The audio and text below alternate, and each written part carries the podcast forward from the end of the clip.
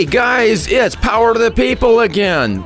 Down here at Radio Phoenix and Phoenix Center for the Arts, it's Glenn Miller and Chris Felton bringing you another engaging hour about issues of the day, about our culture, the intersection of politics and culture in America.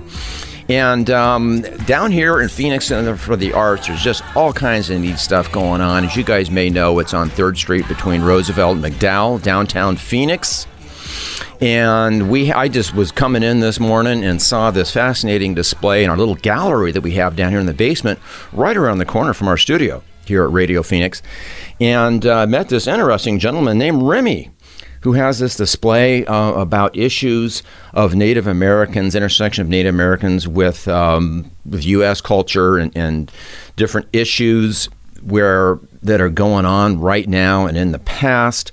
I, I, I, as you guys may know, uh, if you're regular listeners, I used to live in the District of Columbia, lived in that area for 13 years, 11 years in the district, and he had some information up there uh, concerning the issue of the Washington Redskins, this football team with this racist uh, mascot, racist moniker.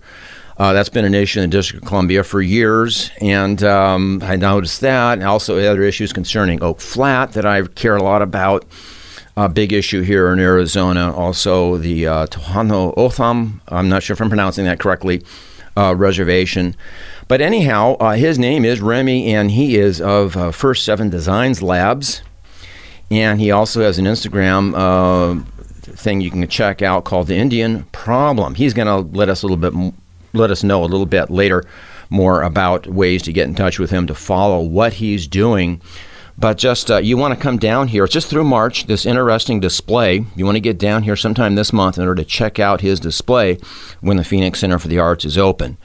So, uh, anyhow, um, we're going to get right into some interesting issues. We're going to let him describe a little bit more first to start out here what he's doing, what motivated him to set up this display, what he's going to try and do with it beyond March. And uh, so, Remy, go ahead and just introduce yourself a little bit more in detail than I have already about what you've done in the past, uh, your, a little bit about your background, and, and, what your goals are with what you're trying to do. My name is Remy. Um, I'm actually from the Navajo Reservation, Black Mesa specifically. Uh, my clans are Shihin Nishlin, um, Manamani Bashachin, Zitlan Dashache, Beish Bichai Dachanella, Zitlajin Denasha. So I just wanted to say at to everyone, and uh, thank you for having me on the show. You're very welcome. The um, show itself um, is pretty much a lot of the work that I do in various communities, frontline communities. I've been in this for a while. Being a product, uh, living near Black Mesa, you know, you're born into environmental justice. Being indigenous, you're, you know, a part of social injustice too. And uh, a lot of that has to do with uh, the lack of education in history books, um, current society as it is, and you know, just taking a lot of this, what I see as issues that aren't being addressed in terms of racism, colonization, and you know, genocide, which is the history of this country built on the enslavement of one and the genocide of another. And so, taking a lot of this imagery, repurposing it, um, reappropriating it in some cases, and throwing it back into the face of white culture, really, and trying to educate people in the process. Things that I do are blatant, in your face, are made of spectacle, but unfortunately, those are the things we have to go through in order to get our point across. And, you know, a lot of that resonates on the front lines, whether they be in riots, protests, and whatnot. And so the art is created for those environments. And a lot of the times, um, in terms of creation, it's not like typical art. Yes, you can do street art, which, you know, is a, a tool that I have in my toolbox, in my arsenal. Um, but the way that it's created, the conditions that it's created under, is not typical in the sense of really um, it's created under the gun. Um, in some cases, you create, you know, with the threat of the door being kicked down. For me personally, I, uh, as a person of color, um, as an indigenous man, what is a fact that isn't particularly known is that we're killed more per capita than any other race while young black males are killed more frequently. We live with these effects in terms of the racist border towns. And so, coming from the Navajo reservation, um, you have a lot of this going on. And so, we've always been targets. And fortunately, we will probably always be targets until society has the education it needs and, you know, addresses its own history. And a lot of what I do, you know, perpetuates that. So, you mentioned that you guys are killed more per capita. Why do you think? Why do you think that is? And then don't we hear about that in the general population? Because that, that's something I've never I've never heard before.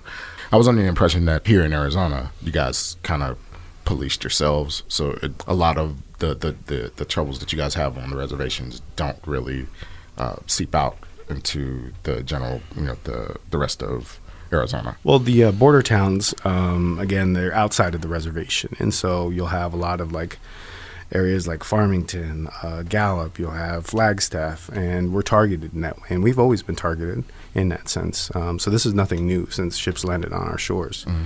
and so it's just an extension of colonization, colonization. in there. So um, you know, you have a police force or what are historically known as slave catchers um, they have the right to pretty much do whatever they want. And um, unfortunately, um, since we've always been a threat, you know, we'll still always be targeted in that way. So um, a lot of what we see when we leave the reservation um, is what I just explained earlier. So um, what do you mean by a threat? I mean, you're saying you're saying that in the perception of people outside the reservation, the people who control police forces in different cities and counties, let's say in Arizona, New Mexico, outside of the reservation, see you as a see Native Americans as a threat. Is that what you're saying? Historically, yeah. He, he's, he's saying that just like people see young black males as a threat, or just black males in general as a threat, people white supremacy sees indigenous the indigenous males as a threat as well because tra- traditionally come from a line of warriors, just like blacks. Traditionally, they come from a line of warriors. So that is a threat to the white supremacist power structure. That's what he's saying. Well, historically, there's no doubt that, that, about the truth of what you're saying, uh, Remy. But I'm thinking, I'm talking about now in 2019. Do, do you? I'm, I'm, you know, I want to hear your perspective and the perspective of people you've talked to, native people you've talked to in these border towns. They still see today here in 2019 that perception that they're seen as a threat? Well, yeah. I mean, okay. for me as an artist personally, uh, I travel with a bulletproof vest. Really? I have uh, blood coagulant. I don't know what I'm going to get to when I'm going to other communities of color because they're under the same, um, you know, oppression that we're under, maybe just at different levels. But you ain't got to look far in terms of like, you know, oppression in that way. Take a look at Standing Rock. You know, um, I was there for eight months and gave one of the first direct action trainings. We did one of the first direct actions against the pipeline itself, while the youth runners from the community were bringing national attention to it. Uh, we were organizing on the ground level to create uh, a sense of resistance in that way, to empower the people, um, to stand up in various different ways, you know, a diversity of tactics in a sense. Um, but look at what they used on us. They brought out the CIA. They brought out um, elements like Blackwater. Um, they used when you say CIA, when, when, you say CIA, you mean uh, counterintelligence, COINTELPRO. Yeah. Oh. So um, you had, um, you know, they used water cannons on us. They used dogs on us. They, you know, used psychological warfare. They used, and this was just with you protesting peacefully. This, yeah. this wasn't a violent protest. This is just with you protesting peacefully, and they. Well, we weren't violent. Um, what we were up against was very extremely violent. Mm. So, um, you know, being around gunfire, being around like you know live rounds that are pointed at you, you know, targeted in that way. Um, they were using uh, weather altering technology on us. We've we've covered that on this on this uh, show as well. Yes. Yeah. So mm-hmm. I mean, you know, if you take a look at that, you know, the, the amount of resources that were put into that, you know, we're still a threat. You mentioned one thing related to what you're talking about, Remy. Um, the founder of Arizona Community Media Foundation, Victor Aronow, and his wife Jean, uh, they did this maybe 15 years ago, and then that the whole idea that was created was to create Radio Phoenix, which has been around now for 10 years. And Victor is a, a former attorney and he went up to Standing Rock and provided free legal services up there at Standing Rock. And, and I, we did an interview um, on our show Power to the People with Victor and Jean to talk about their experience up there at Standing Rock and such. Uh, so he, he's been involved in that, and uh, I might, might want to bring him back again because I know he went up there again subsequent to the, the show that we did uh, featuring the interview with him about that issue. But um, a couple local Arizona issues that we talked a little bit about off mic. And I'd like you to explain, let people know more about this issue. One is the issue of Resolution Copper, which did a big land swap uh, up in the Oak Flat area, right? People may know this. It's right on the Highway 60. Uh, Oak Flat is a beautiful campground. I've spent the night at a couple times. Um, right there, as you guys climb up out of Superior onto that kind of a flat before you approach Globe on Highway 60 is an area that was uh, taken over uh, by Resolution Copper in a land swap with the federal government in order to uh, provide so they could control that land and, and, and embark on a huge copper operation, as I understand it, which could be very damaging to the environment. There's also been occupations by different native groups up there that I've seen in the past. Last time I was up there, they weren't around, but in the past, they've been up there to protest and, and occupy that area in order to, to fight against what is pending. Um, and I, you know, some people are. It hasn't been. Well, you were. You go ahead. I want to let you, Remy. You were talked about a little bit off mic. Could you kind of explain to people a little more detail about? Because you know a lot more about that than I do. Yeah, so Resolution Copper is a foreign uh, mining corporation. Um, through a midnight rider that was passed uh, by John McCain, uh, Ann Kirkpatrick, Jeff Flake, and uh, Paul Gosar. Um, it was put into a defense bill, and currently, right now, there's a surplus of copper. Uh, unfortunately, copper is used in a lot of different areas, especially like solar panels, and so. Um, what they went ahead and did was opened up the land itself, which was originally protected by a previous president, president to um, be mined. And this uh, mining uh, corporation, Resolution Copper, is going to do an experimental uh, mining operation, which has never been done in you know the world.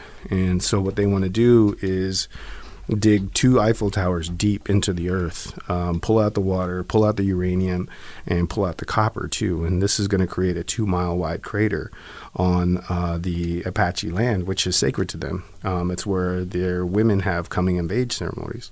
And so uh, to destroy that in a way, you're actually, that's a, an act of genocide because, you know, their culture or their ties to that actual land itself. And so this corporation is now trying to um, continue that operation. And um, when you open up the earth at two Eiffel Towers deep, you know, it's going to be about almost 200 degrees down there. And so they're going to be operating in that um, environment, but that air has to go somewhere. And so when you dig that deep and when you have that, uh, what is basically an exhaust, you have what's going to come to Phoenix uh, rising temperatures of more than like 10 to 15 degrees within a matter of five, six years after that corporation. And then what also people of the valley don't understand and why they should care is the fact that like they're putting all of these uranium tailings, you know, they're not burying it. They're creating a mountain of it. And so um, the way the valley uh, the wind goes through the valley, um, you know, it's going to blow right into Phoenix, and that's less than you know 40 miles away. And so folks are don't really have an understanding of what's coming to them. Question: What what what uh, qu- what is the name of this corporation? Resolution doing, Copper. No, th- that's that's that's doing yeah. the digging, and then how are they able to come on legally come on reservation land and I understand it's not reservation land. Is my understanding. Yeah, it's it is not Apache reservation. Not, okay. Yeah, it's been designated as a, um, a, recreation area. Okay. So it falls under kind of like it's, uh, I believe, managed by the, the, Park Service and stuff like that. Uh, so they're not actually breaking the. Tr- you know, they have a history of breaking treaties, but they're not actually breaking it. But they're they're kind of going doing a roundabout. Um, and with the tricky wording and everything and doing it that way. Uh, well, it's pretty much a treaty. I mean, the president had, uh, previous president, I can't remember, it was Roosevelt or Eisenhower, had been out there and then designated it, hey, this is land that was designated to be protected, Mm. you know. Um, and so that's where the, like I said, um, Apache have deep ties to. I mean, you look at um, the area just west of Oak Flat itself. Um, which is Apache Leap, and that's also sacred to the Apache. That's where um, the cavalry surprised um, a band of Apaches out there and basically killed all the women and children, forced the warriors, about 80 of them, onto a cliff.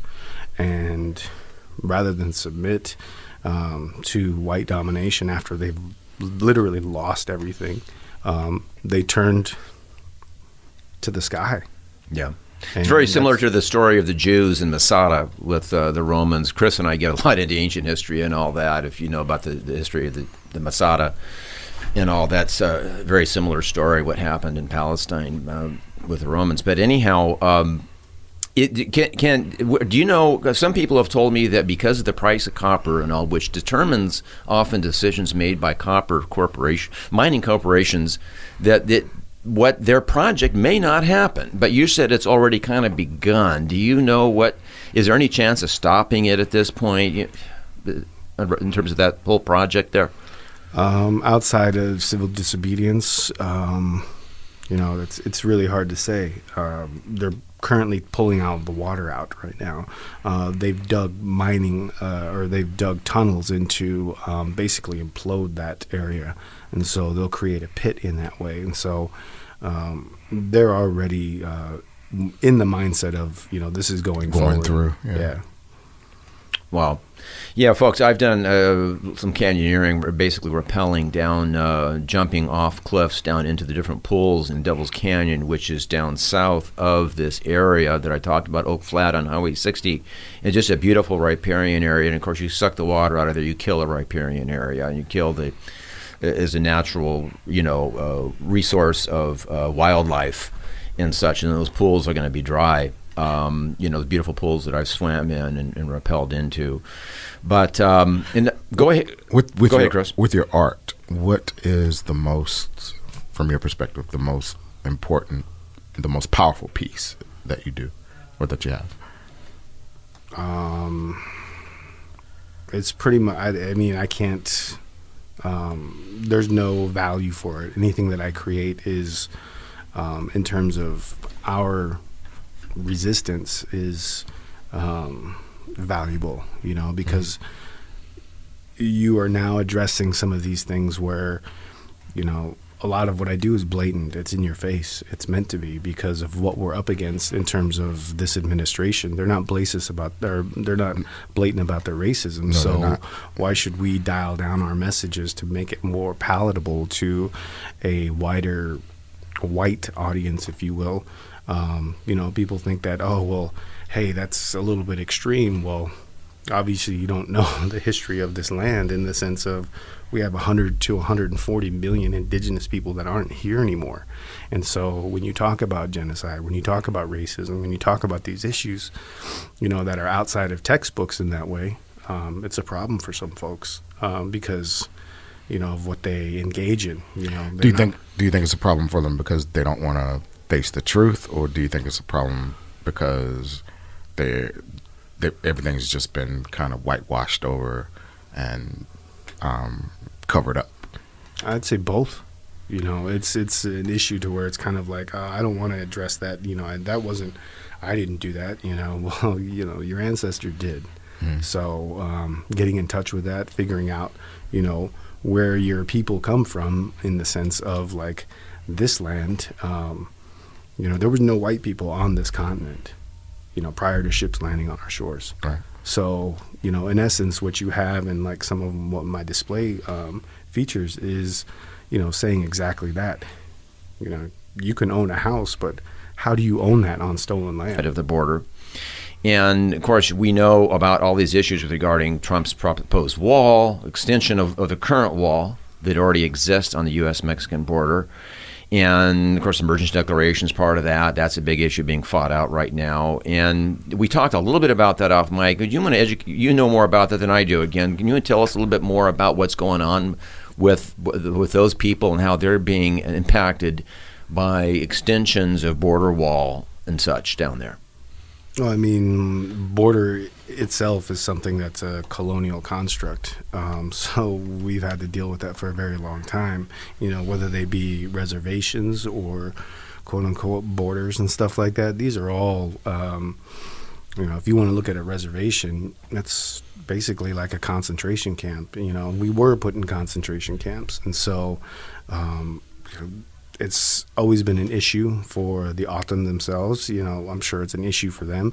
I can't speak on behalf of O'odham people, but you know, this is part of their land. This is an area where there was migration that happened. Um, these were trade routes that we had out here, and when you see archaeological digs and everything like that, that unearth, you know, areas of um, where you know trade and commerce was happening. This was a center. This was a hub at one point. Um, so you'll see like macaw feathers that are from South America that they've been unearthed. Um, this area itself was uh, an oasis at one point. Um, there was a huge beaver population here.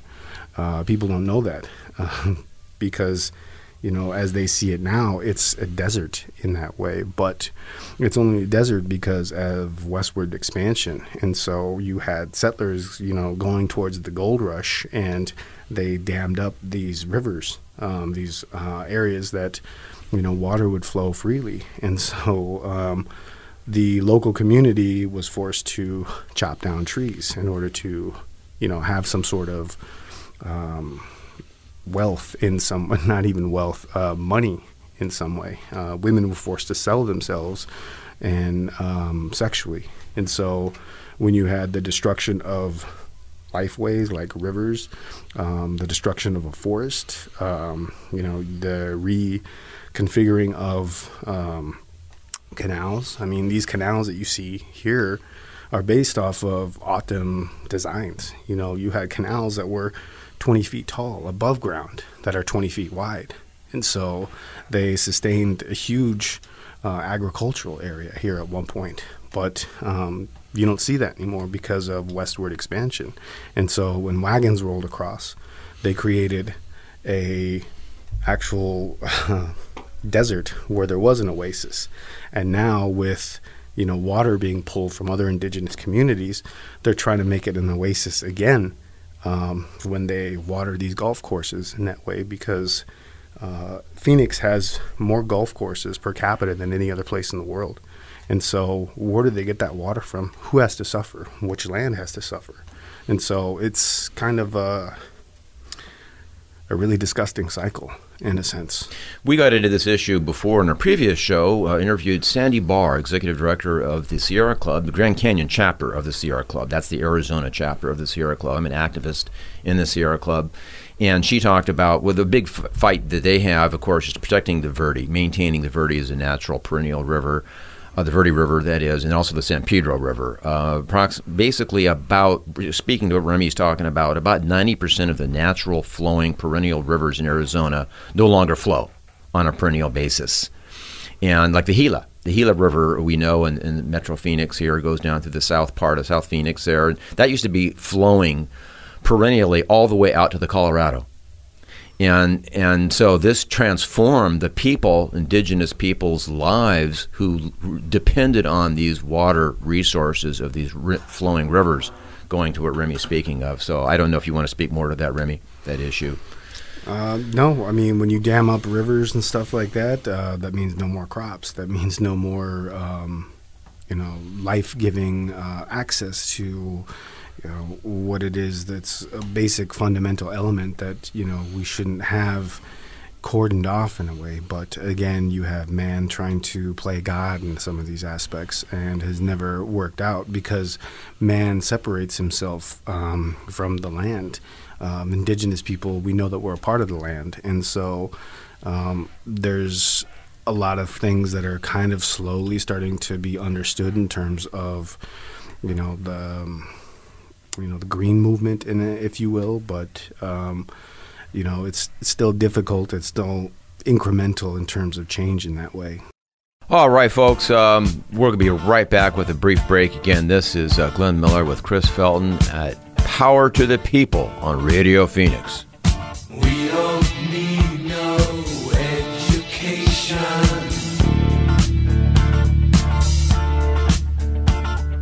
We don't need no thought control.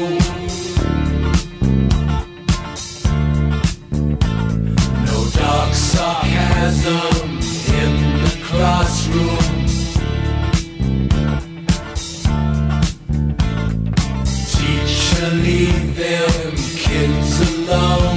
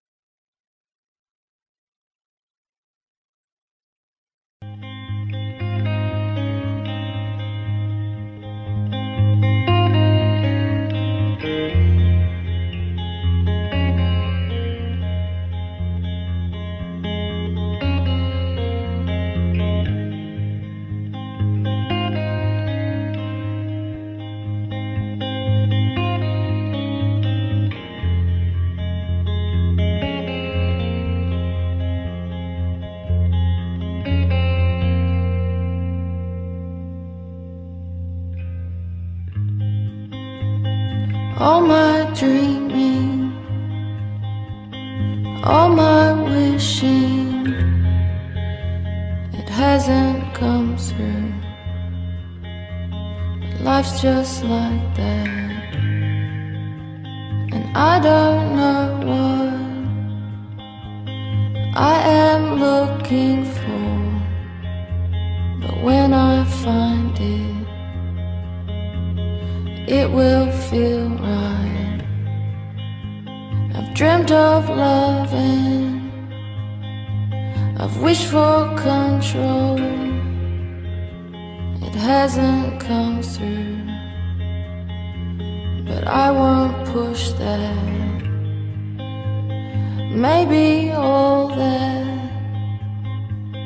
I've ever wanted is what I have, and that is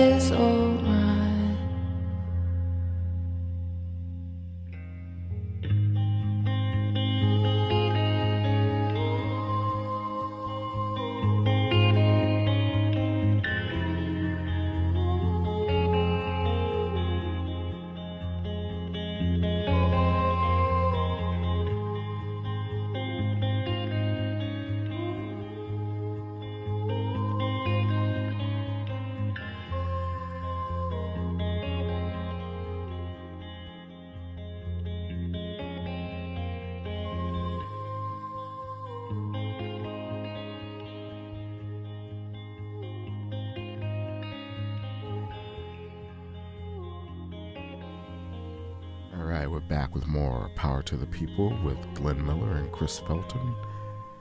And we are here with Remy. Remy is the CEO, founder, and owner and operator of First Seven Design Labs. When we when we left off, we were discussing the Indian problem.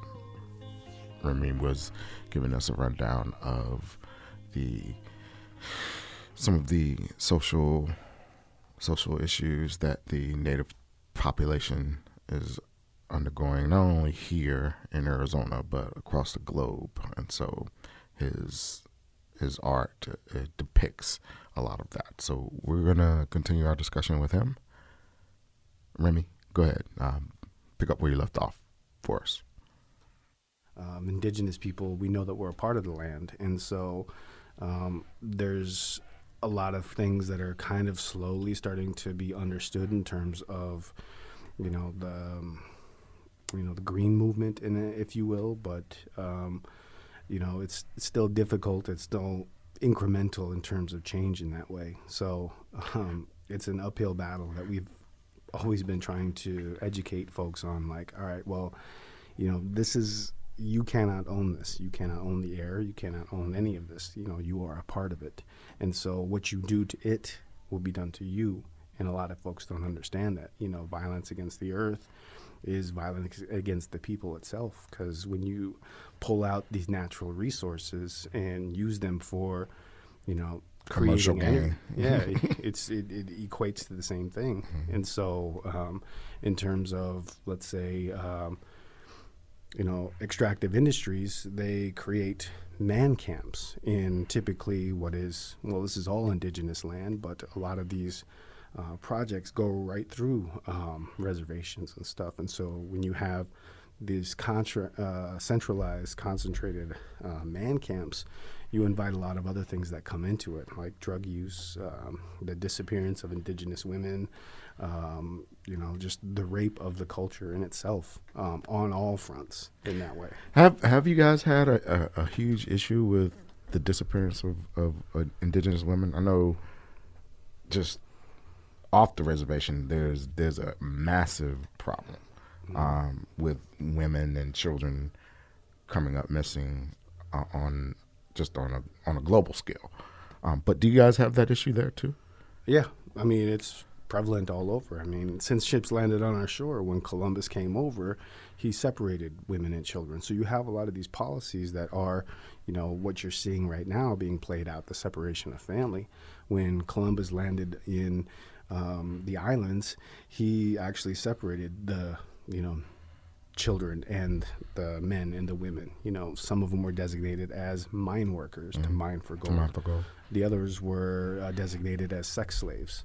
And so nothing's changed. And that's the unfortunate thing because uh, a lot of people don't understand why we still, you know, resist in that way. Um, because it's part of our DNA. You know, when Columbus landed, he came back, um, you know, took slaves to, you know, um, wherever he came from, um, you know, and said that, hey, this population is ripe for, you know, all of this in terms of like slavery, um, the extraction of natural resources. And, you know, when he came back, at that point, they had wiped out a whole island, meaning that almost a million people were gone at that point. And so you, you know, take that, you know, fast forward to today, not a lot's changed.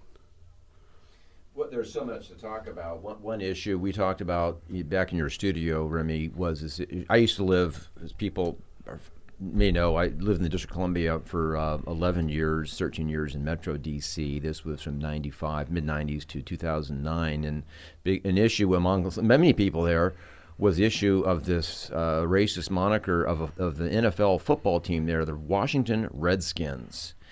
And a lot of you know, our listeners and maybe football fans and may not realize just where that name comes from. Remy, you want to, we talked earlier, can you let our listeners know a little bit about that name and why you put up a banner, you know, protesting that name in your studio? Yeah, the name, um, the Washington Slurskins, because it is a slur. Um, we were actually hunted at one point and going back to westward expansion going back to the gold rush you know when miners couldn't find you know gold at that point they had to supplement their income in some way. And so they would hunt indigenous people. They would get so much for uh, a child scalp uh, the woman's scalp and a male scalp. And so um, in terms of feeding their family um, they would go out and collect these scalps. And that's a very nice way to actually say that. But um, you know that's where the term comes from. And so when you take a team and you know uh, use that name, you're actually you know promoting genocide. You're letting that proliferate if you don't understand the history of it. And a lot of folks, you know, like the owner himself, understands that, but is not willing to uh, bend in any way. And so um, what I've done is. Um, really taken the team name, put a spin on the logo itself, and told its racist uh, um, roots in that way. You know, um, even at one point, a lot of people don't know, the um, team, the the Washington team, had a huge march around the actual. Um, stadium itself in the 40s, and the march was put on by Nazis. Um, a huge you know marches that would be put on, and they were protesting the integration of black players into uh, the team itself. And so, if you just do a Google search of Washington, the team name, and uh, Nazi, you will see black and white images of these Nazis in a huge parade, uh, a huge demonstration, huge protest that are that have signs that say "Keep the Redskins white." And so, you know, when you mix all of that together, um, this imagery itself, the dehumanization of our people in that way, you know, they say, oh, we're just, you know, honoring you in some way. That's not honor. You know, you're making money off of genocide in that way. What do you think, or where do you think this this whole spirit of racism comes from? Um, what do you mean?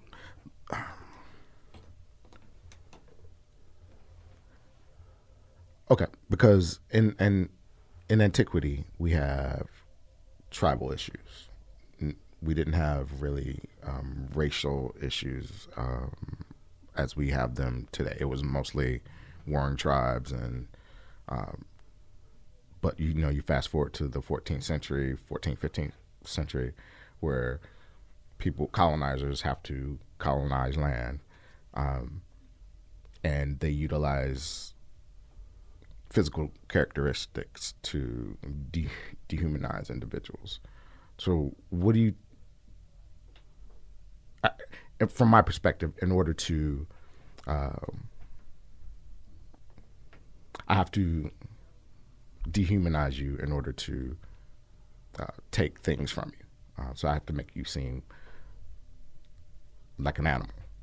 So, what do you think that that that that spirit comes from? Is that uh, is that an Get issue issue with the heart? Is that uh, a mental issue? Where, where do you think that that spirit comes from? Uh, racism itself, uh, you know, I think it goes back to Europe back in the days. Um, you know, the you've seen it proliferate through the domination of uh, pick a country, really. Um, you know, you can look at this country, you can look at uh, India, you can look at Africa, you can look at all these different countries. So that's where it comes from. But in terms of what happened here, that was already in place in terms of the mentality. Mentality. So, um, you know, the entitlement in that way. Um, even the documents that you look at, um, you know, the Declaration of Independence or, you know, all of these uh, constitution, all of these like white documents in that way, they call us merciless Indian savages in them. You know, it's recorded. So just do a Google search of that too, and that lets us know that this society, the government, and everything like that that is built on was never meant for us. And so while it may have taken like some sort of elements of like democracy from us, that was never passed on to us. You know, we were seen as, you know, wild, just like the land is, you know, in terms of culture. People, you know, white culture thinks of land as wilderness or being wild, something to be tamed. But as indigenous people, we one call the land one and the same. no, no, we call it we call the land home. You know, so why would we ever call it like these colonial terms in that way? So again, you see the connection to the land that, you know, I think as you uh, had people come over here um, from other places, they just see it as something to conquer and the people along with it. So uh, I, I, can't speak on like where racism comes from, but you know, pretty pretty sure it starts from Europe and uh, Roman Empire, things like that. My, my understanding, the, the, when Chris and I have disagree- disagreements this, my understanding that the concept is a, is a philosophy. r- Racism comes out of the 18th century, and the concept of race comes out of the 17th century. Now, Chris says re- there's resources sources he has that show it before the 17th century, but anyhow, what I think it is is that it is a rational. Racism is a doctrine is it rationalizes institutions like slavery, which are very predominant in the 18th century, and imperialism. And because you have emerging liberal democratic values in the 18th century, which come to a head late 18th century, emerges in the American Revolution, the French Revolution. And so the, these liberal democratic values that are evolving conflict with what with institutions like slavery and imperialism. And so you have to rationalize it. And so you create this doctrine that some races are superior to others, Well- and that the natural order is that one race will dominate another race. So that rationalizes institutions like imperialism Well, and terms slavery. Of, in terms of in terms of racism, as as, as you're as you're implying it, it, it it actually goes back a little bit further than what you're saying. But the so the Romans never thought of people in terms of race. Like everybody that wasn't a Roman, they considered a barbarian. Same way with the Greeks. Chinese. Um, Same same, way. way. with the Chinese, like, uh, even the Egyptians to some to some extent. Uh, but race as, as as race, we all know is a social construct. Um, I, from my perspective, we have to get away.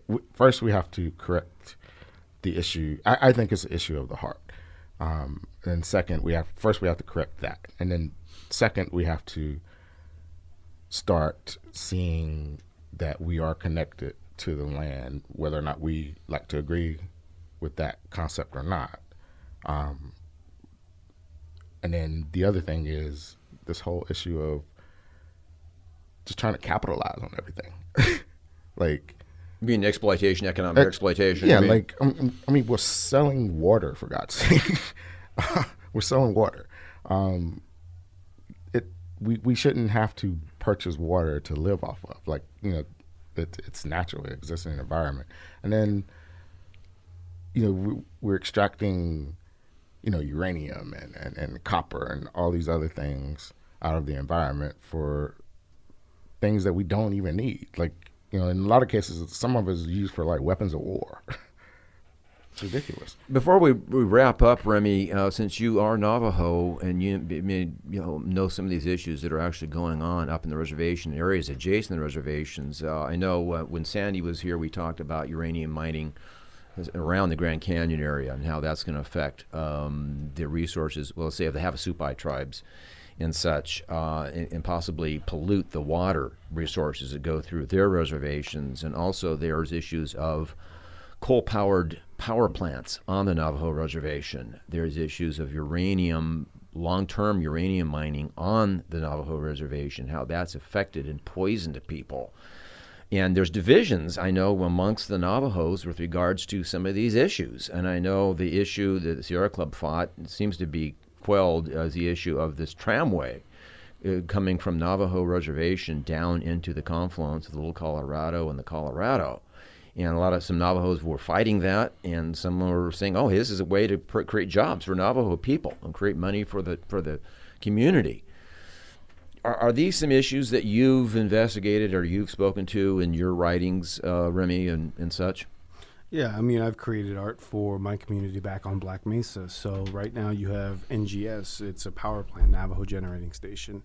It uh, provides uh, electricity from coal, and so right now you have currently have six coal-fired plants that surround our um, reservation. And you know, where are you going to put these things? Because it's not going to be put into uh, a white community, but you know, this is another form of genocide because that coal that coal pollutes the local communities in that way. And so, this corporation right now, NGS, um, this coal plant, um, is slated to be decommissioned at the end of 2019, just because. Um, they found that natural gas seems to be a little bit more um, cheap, and so SRP's pulled out of it. Uh, NGS, um, Peabody's now trying to pull out of it, but you have a shell company coming out that's called NTEC, and it's headed by um, these white folks who have imploded other coal mining operations in the sense of like you know, they have an obligation to uh, fix the land um, in terms of reclamation and, um, you know, put it back to the way it was, heal the water, heal the land in that way. And that's very expensive. And so, in order to get out of that, what they've done is taken the pensions and retirements of the mining oper- uh, the miners in Appalachia in that area.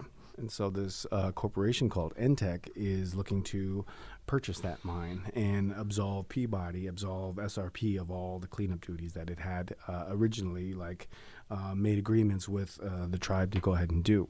So uh, right now we're fighting that because at the end of 2019, if you have a cheaper alternative in terms of natural gas, and these corporations have figured that out, you know, but you want to keep this coal operation, this coal incinerator, in operation, at the end of 2019, who are your customers? You know, but you're going to still pollute the local communities that down below, and for what? You know, you starting out in 2020 with no customers at that point. So you know, you, at that point, you're just poisoning the people. You know, continuing that genocide that we were talking about. Yeah, I, uh, I just wanted to mention that um, I'm I'm not Native American. Chris is. Chris is part of Lakota, um, but I'm a deist, and Um, my my conception of God is very much tied into nature. It's one reason why I, I want to spend a, I spend a lot of time in nature because it's a spiritual relationship for me, being out in nature, and I want to see it protected. That's one reason why I'm a member of the Sierra Club is to protect these natural areas and for many different reasons. And a lot, as, as Remy has spoken to, a lot of people are not aware of that. There's a lot of air, land that is we have protected that is not reservation land, but has a tradition of spiritual value amongst many of our uh, tribal communities throughout the Americas. Uh, there was Mr. Shanker was engaged in the fight with regards to um, uh, manufactured snow on the Kachina Peaks area uh, to you know for the, for Snowbowl, the ski resort up there. You probably know a lot about that, Remy. That issue. Also, we well we talked about the area of you know Oak Flat.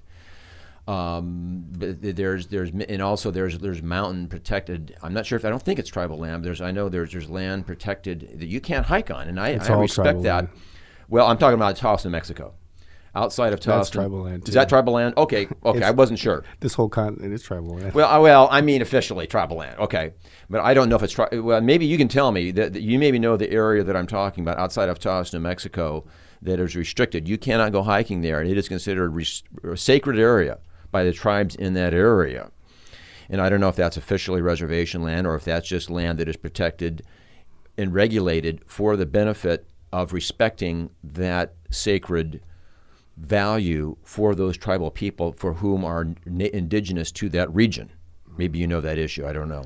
No, but I know that it's all indigenous land. So, um, in terms of you know Snowbowl, what we had talked to, uh, you have a company um, that's uh, creating basically snow from reclaimed waste from uh, the city of Flagstaff, and they'll pump it up the mountain. It'll sit in a collection pond where it sits for eight months out of the year, fermenting. Maybe gets agitated a little bit, but in essence, um, gets sprayed onto the mountain, um, and that's human waste in order to create snow to you know fund this you know, recreational um, endeavor by this corporation. And so um, that the San Francisco Peaks themselves is holy to 13 different tribes in that surrounding area. And so um, we've tried numerous attempts at lawsuits, uh, different ways to protest and, um, you know, stop this desecration of this holy land. And that's great that that's happening in Taos and everything, but we need to be able to apply some of those same principles to other areas that, you know, these tribes have ties to because um, one step in terms of, you know, stopping a company like Snowbowl is the education of people and um, figuring out that hey, are you really trying to eat that snow? Are you really trying to like have a snowball fight in that? Because let me tell you where that you know water comes from, and so people are less likely to uh, you know engage in something like that when they know that you know that's basically human waste that you're you know ingesting in some way, and they have you know, snow guns that just blow out this mist and everything like that to create the snow for these runs. But um, when you blow that into the air, um, how much of that is actually still, you know, safe at that point? You know, when I've been there and looking at other areas around there, you know, you, you have children playing it. And so, you know, we don't know the effects of um, what people may be exposing themselves to. Um, pink eye, you've got uh, other E. coli, like a lot of other things. So, um, are you really depending that this corporation who has financial ties is going to tell you the truth about like you know what you're engaging on? Chances are no. And a lot of the times when I've approached people up there, they don't know that either. And after I tell them, they're just like, "All right, let's get out of here." You know, they'll gather their kids up and leave. But um, yeah, we need to have some of what's going on in Taos uh, proliferate up here because we've tried to say that you know, hey, we have amendment rights, you know, first, second, whatever it is, um, but those things aren't guaranteed to us in terms of freedom of religion, you know. So um, that's always been the case for us. Um, our expression is something that has been denied in so many different aspects. Um, you can dial this back to even the ghost dances and the plains. So um, freedom of religion doesn't really apply to indigenous people um, because it's a problem for settler society, these corporations, and so on and so forth. Final thoughts. Yeah, anything you want to say that doesn't that we haven't touched on yet here in, in wrapping up uh, with regards to answering our questions that you, you've done so well? Um, yeah, you can pretty much, um, you know, in terms of like my art, um, just happy to kind of be here to try and like express some of this and bring this here to the valley because uh, a lot of these are conversational starters, just like we're having now. And so, uh, a lot of addressing what is currently the elephant in the room starts with, you know, having these discussions around a table. Um, it starts with folks having these difficult discussions in their dining room tables. And so, a lot of my art um, tries to actually ignite some of that in some way. And I've done that for other communities, even white communities. So I've worked with a number of different organizations, and my art's taken me, you know, in many different countries and stuff. So I'm blessed to be in that, um, you know, um, this movement in a way, and um, really, you know, looking forward to amplifying the frontline community messaging. And so. Um, if you want to come check out some of that, um, it's here at Phoenix Center of the Arts. You can also reach me on social media at um, First Seven, and I'll spell that out F, the number one, R S T S E, the number seven, E N. And you can find me on Instagram at The Indian Problem. So, um, yeah, come on down, check out what we got, and uh, let's start educating each other. Well, th- thank you for uh, taking the time on uh, just a uh, you know brief introduction here just this morning, uh, Remy. to educate our listeners about some of these vital issues. And uh, hope you can stay in touch with us and let us know how this proceeds in terms of you know how you're getting the word out and we can highlight to people our listeners down the road about what you're doing um, other other you know resources that you can turn us on to to help our listeners learn more about all these different issues that are going on throughout the country not just here in Arizona. Um, thank you so much and folks we'll be back shortly here with Power to the People on Radio Phoenix